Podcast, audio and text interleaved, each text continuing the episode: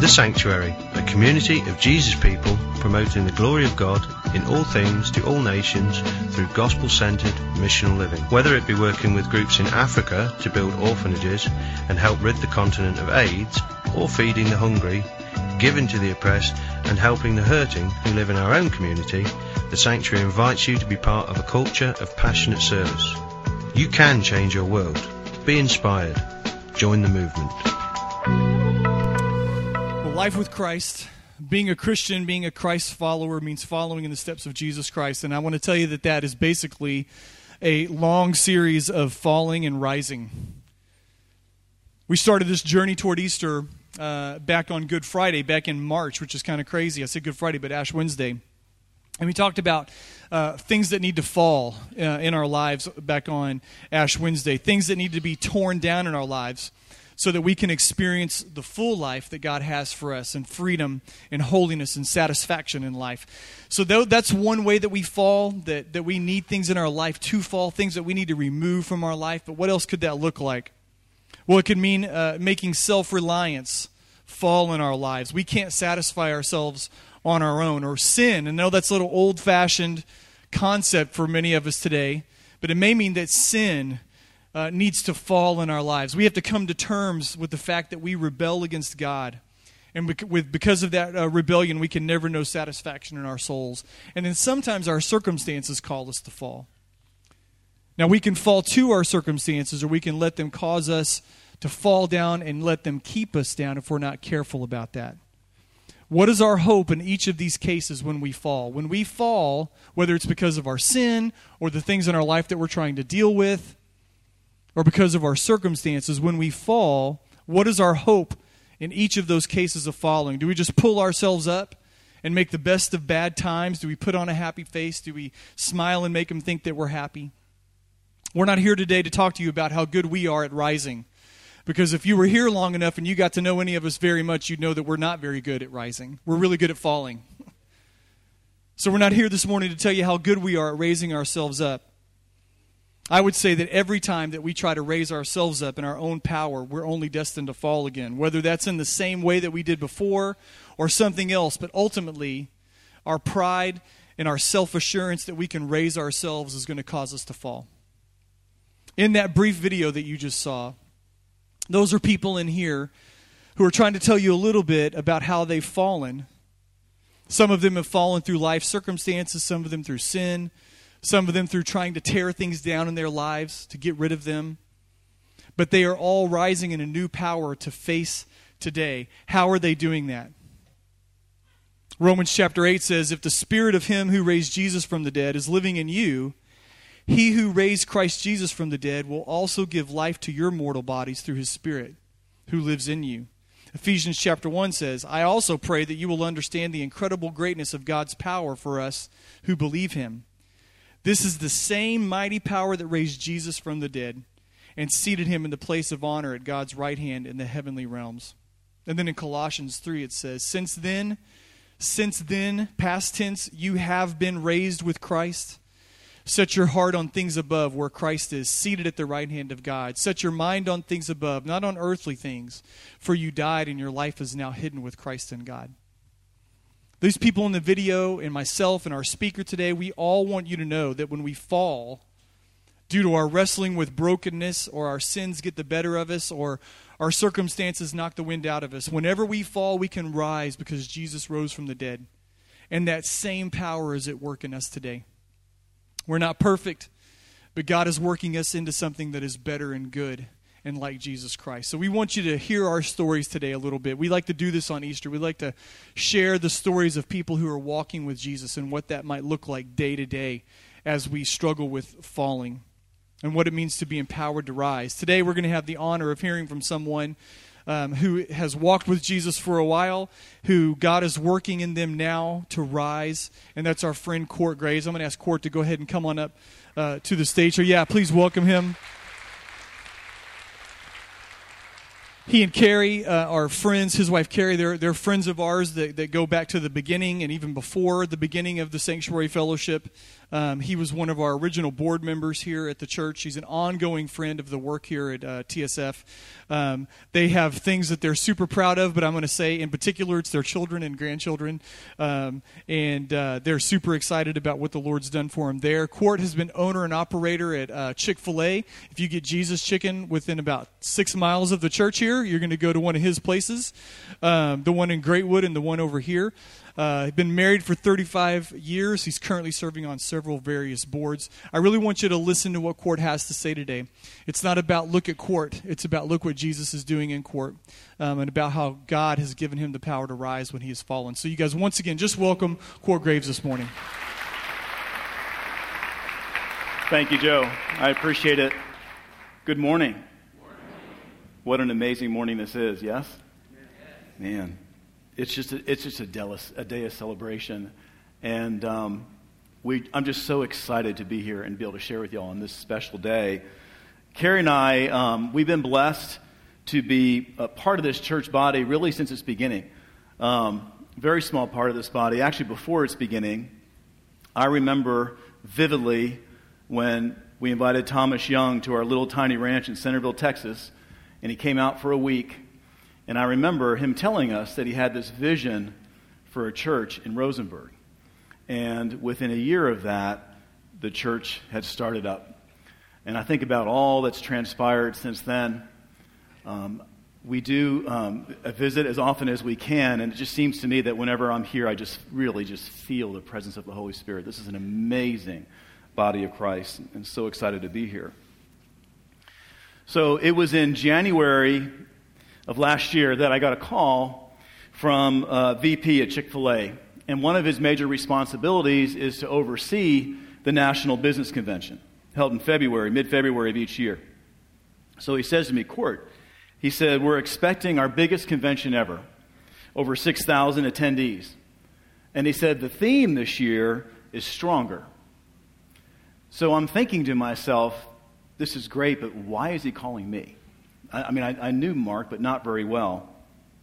And then he said, in the history of the company, he said, We have never had an operator be a keynote speaker. And I'm thinking, oh, whoa, here comes the boom. And then he said, We want you to be a keynote speaker at our convention next month. And he said, Your talk will be on the last day just before the president's talk. And I was shocked.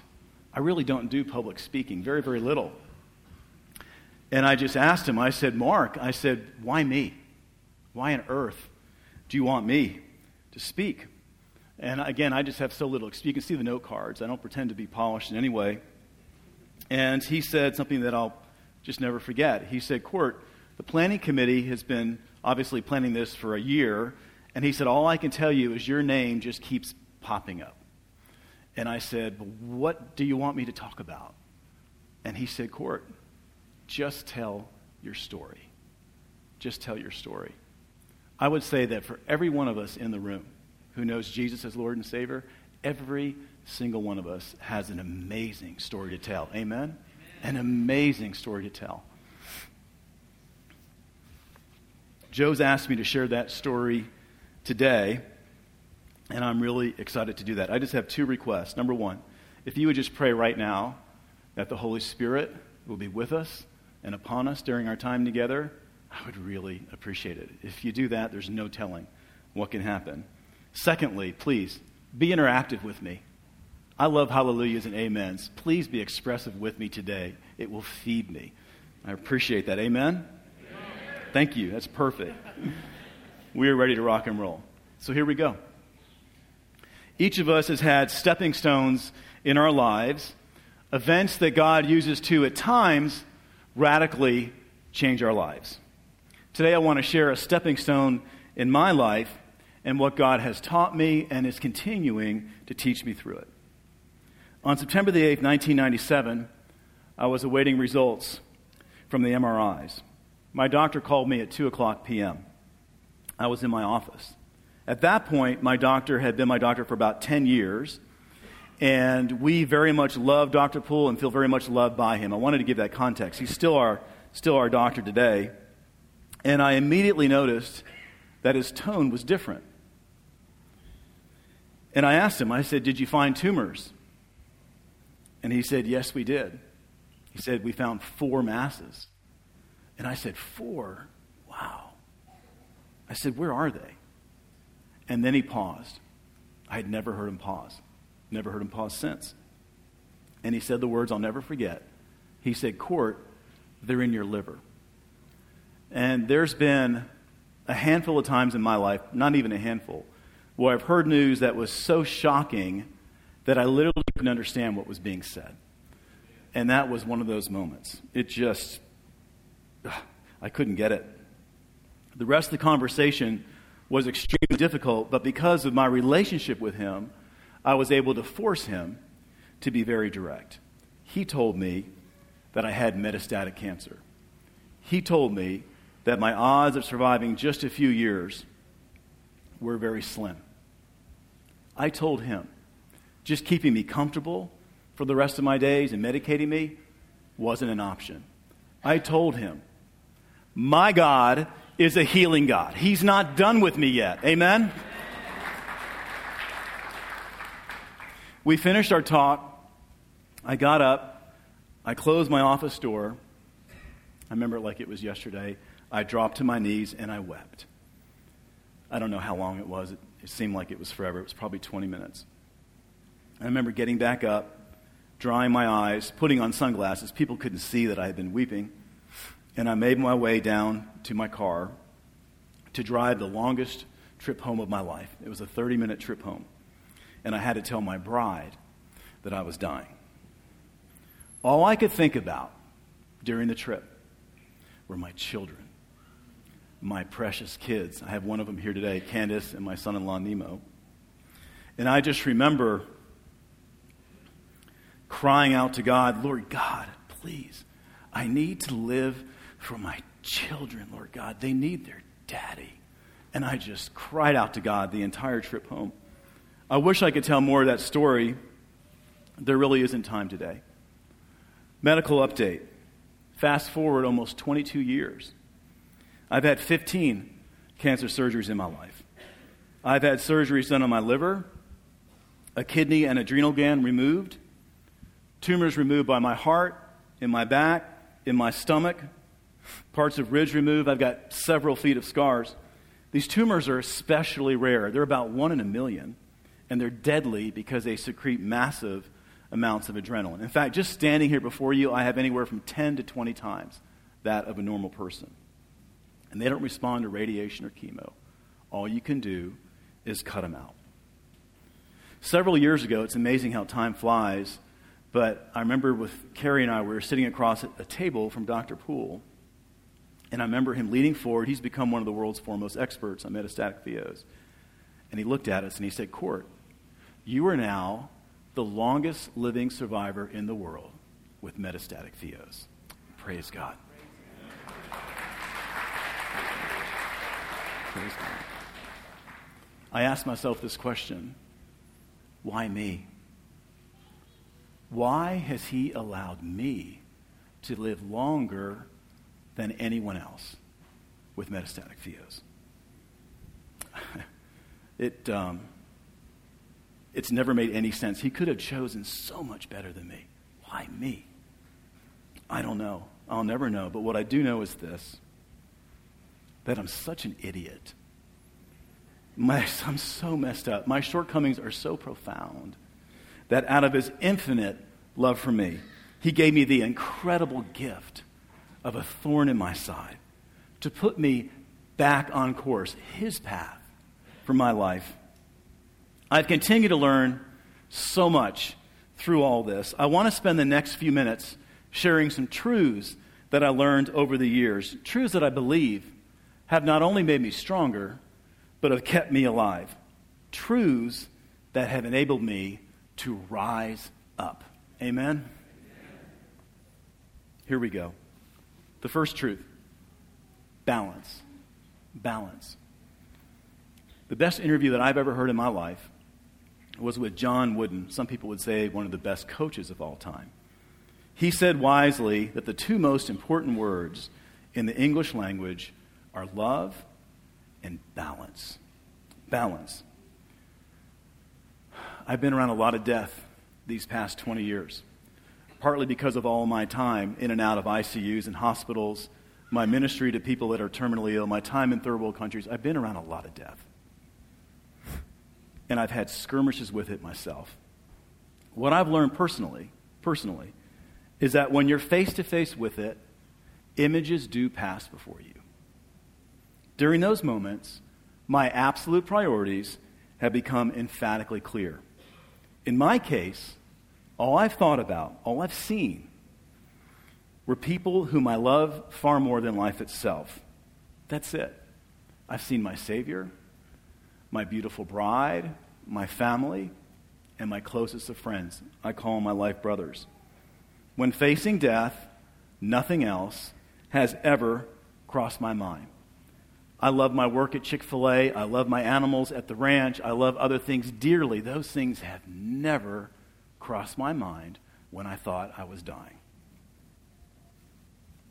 Keep faith, family, and your closest of friends your absolute priority, and you will always have balance in your life. We rise up when our lives are balanced with Jesus right at the center. Amen? Amen. Amen. Lordship, second truth. I mentioned when I was driving home that fateful day to tell my wife the news, I had one thing on my mind my precious kids.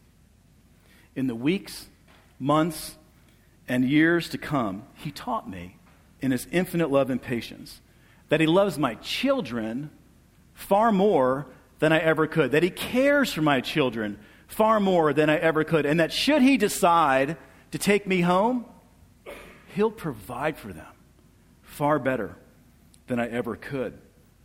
That just rocked my world, learning that. I was able, for the first time, to truly turn my children over to God.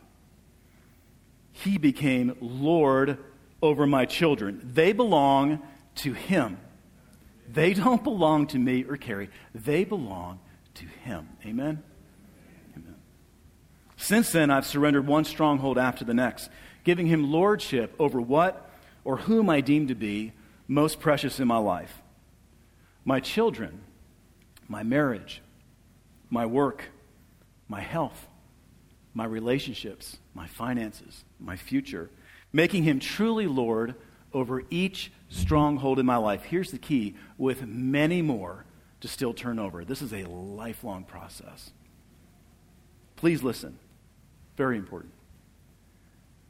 It's one thing for him to be Savior of your life, the most important decision you'll ever make, but it is quite another for him to be Lord over your life. Amen? Giant difference. Make him Lord over your life, and you will rise up. Amen. Third point, third truth transcendence. I would define transcendence as translating to living life above our circumstances. He has shown me that one of the purest forms of joy comes only through adversity. That my greatest learnings, without exception, have come through the trials and the pain. We should never whine or complain about anything in our lives. Never. Do we really believe, believe that all things work together for good? Romans 8 28. Do we really believe that nothing can separate us from the love of God? Romans 8 37 39. Do we really believe that we're to trust the Lord with all of our hearts and lean not on our own understanding? Proverbs 3 5. Do we really believe, believe that we're to rejoice always, pray without ceasing, and in everything, give thanks. People ask me this question a lot. It comes up several times every year. And they ask me this. They say, Court, have you ever questioned God? Have you ever questioned God? I know it sounds really strange, but I haven't. Listen, please. My views. Life doesn't have to be complicated. It's all about rising up above our circumstances. Once you learn that, once you have inculcated that at the deepest level, you're free. You are free indeed. John 8:36. A few months ago, I believe the Holy Spirit put a few words on my mind, seven words. I didn't hear a voice, but somehow they were planted deeply within me.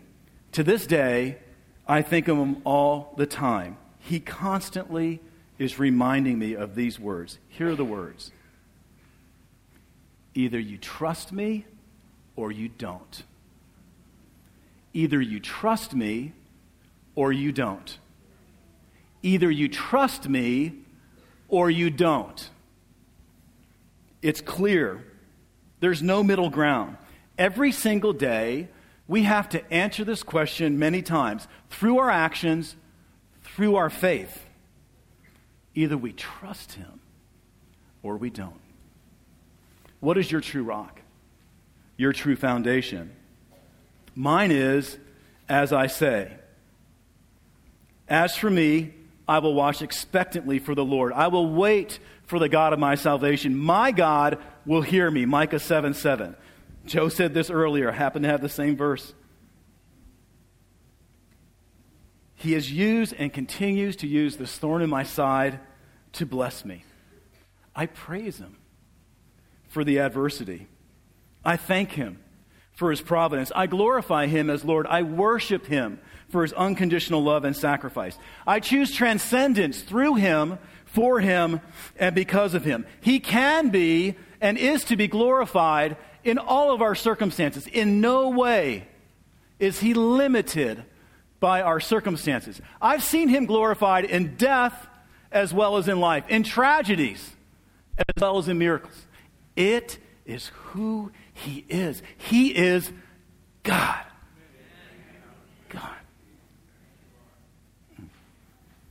I know you can do all things, O Lord, and that no purpose of yours can be thwarted. Job 42 2. Those who live life above our circumstances, they rise up. They rise up. The fourth truth legacy. On my bedroom dresser, I have a pretty photo with this quote on it The true meaning of life is to plant trees under whose shade you do not expect to sit. Being a simple minded man, I've come to believe that life is really about two things it's about making memories and touching lives. It's what we take with us, and it's what we leave behind. As I get older, it seems the most simple of pleasures are fueling my greatest memories. I love being with my wife, with my dogs, in the privacy of my home, watching Hallmark movies. I know I just checked my man card. I'm fixing to get it back. I love sitting around the fire pit with loved ones, and I'm going to get it out there, with a Mountain Dew in one hand and a cigar in the other. It just doesn't get any better for me. I call Mountain Dew the green nectar of the gods with a small g. I love every moment with my children and their families. Having to feed the animals early every morning, I love watching every sunrise unfold as just a magnificent piece of art painted just for me. I love kissing our grandbaby. Is there, is there anything more amazing? Sorry.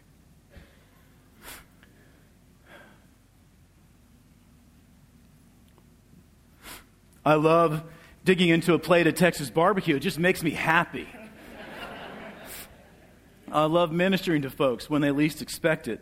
It's the simple things, it's every day, every moment is filled with causes of celebration, gifts from our loving God. We need to make memories. It's what we take with us. And yes, we need to touch lives. When you live life like you're dying, I love the Tim McGraw song. You think about legacy all the time, every day, sometimes every hour of every day. First and foremost, the mark you leave on loved ones, how you've been used for God's kingdom, for His purposes, your generational impact on lives through your work, through volunteering and other service. What will they say about our lives? Five years, 10 years, 20 years after we've passed? Will they say anything at all? It's all about what we take with us and what we leave behind. May we rise up through the lives that we live, lives for His purposes and His glory. Amen? And I'm wrapping up. This is the last point. I'm going to take my jacket off for this one.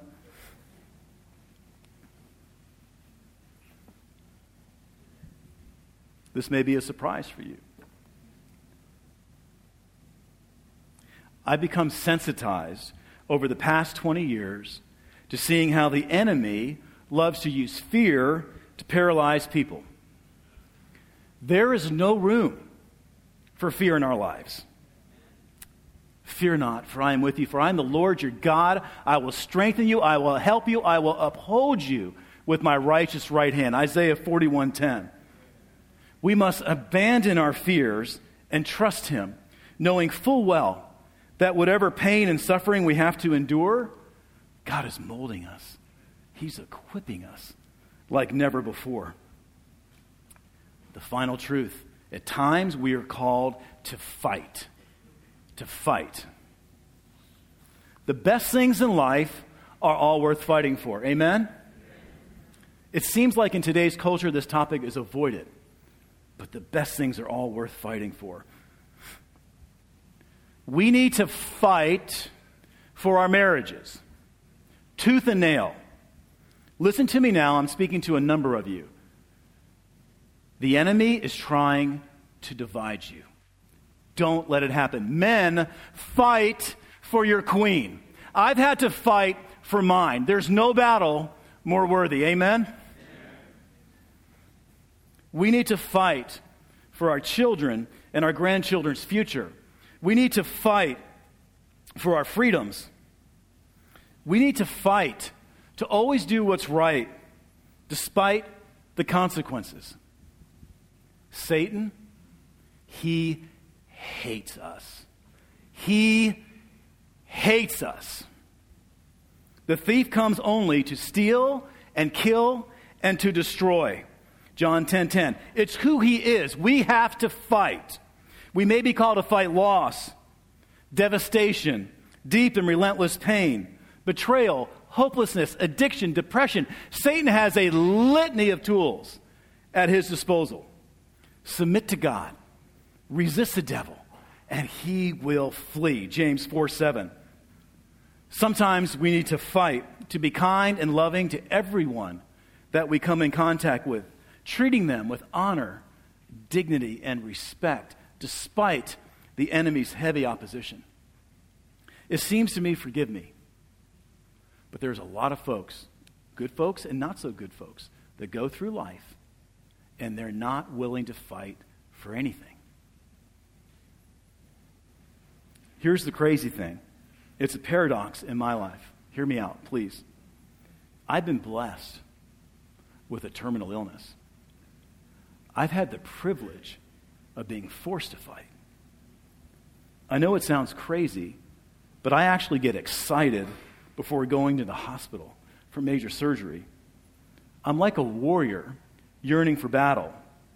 I train mentally, spiritually, and physically. Mentally, I choose joy, and I refuse to be enslaved by incessant worrying. It's a mindset. It's simply a mindset, nothing more. Remember, either you trust me or you don't. Trust him, for he and he alone is worthy. Amen? Amen? We're told to be anxious for nothing. Philippians 4 6. I surround myself with loved ones who sharpen me. As iron sharpens iron, so one man sharpens another. Proverbs 27 17. Their fellowship, it strengthens me. I read, I bury myself in the Word. I pray. Most importantly, I seek the prayers of prayer warriors. There was no one on earth more powerful than a prayer warrior. Amen? And I train physically. One tiny advantage to having massive amounts of adrenaline is I can work out intensely. I train all year, and I take one week a year to put my body to the test. The last few years, specifically, I've seen how many push ups I can do in one week. Again, limiting myself to one workout per day. Last December, during the week of December 15th through the 21st, I did 21,250 push ups. Physically, I feel ready for any battle that comes my way. Most of us will literally have to fight for our life. Hopefully, when you're old, but perhaps not. Please listen. I've seen too many people ill prepared, not ready to fight, go into the hospital and never leave. We have to do the very best we can, the very best, and trust God for the rest. When we do our part and we allow Him, we trust Him to do His, He blesses us with peace, a peace which surpasses comprehension.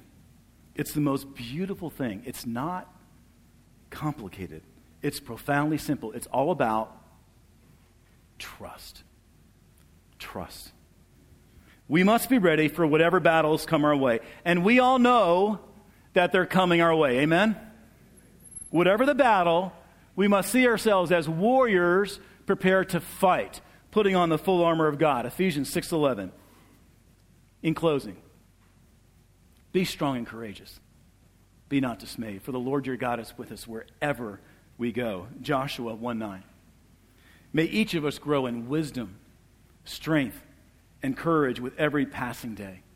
Whatever lies before us, may we always be ready to fight the good fight. 1 Timothy 1:18. My brothers and sisters, may we rise up. He has risen. Praise God. He has risen. We can do all things. Not some things, not most things. We can do all things through Christ who gives us strength. Philippians 4:13. We overwhelmingly conquer through him. Romans 8:37. I praise God for the blessings of the thorn. Thank you. My God bless you. I love every one of you. Thank you.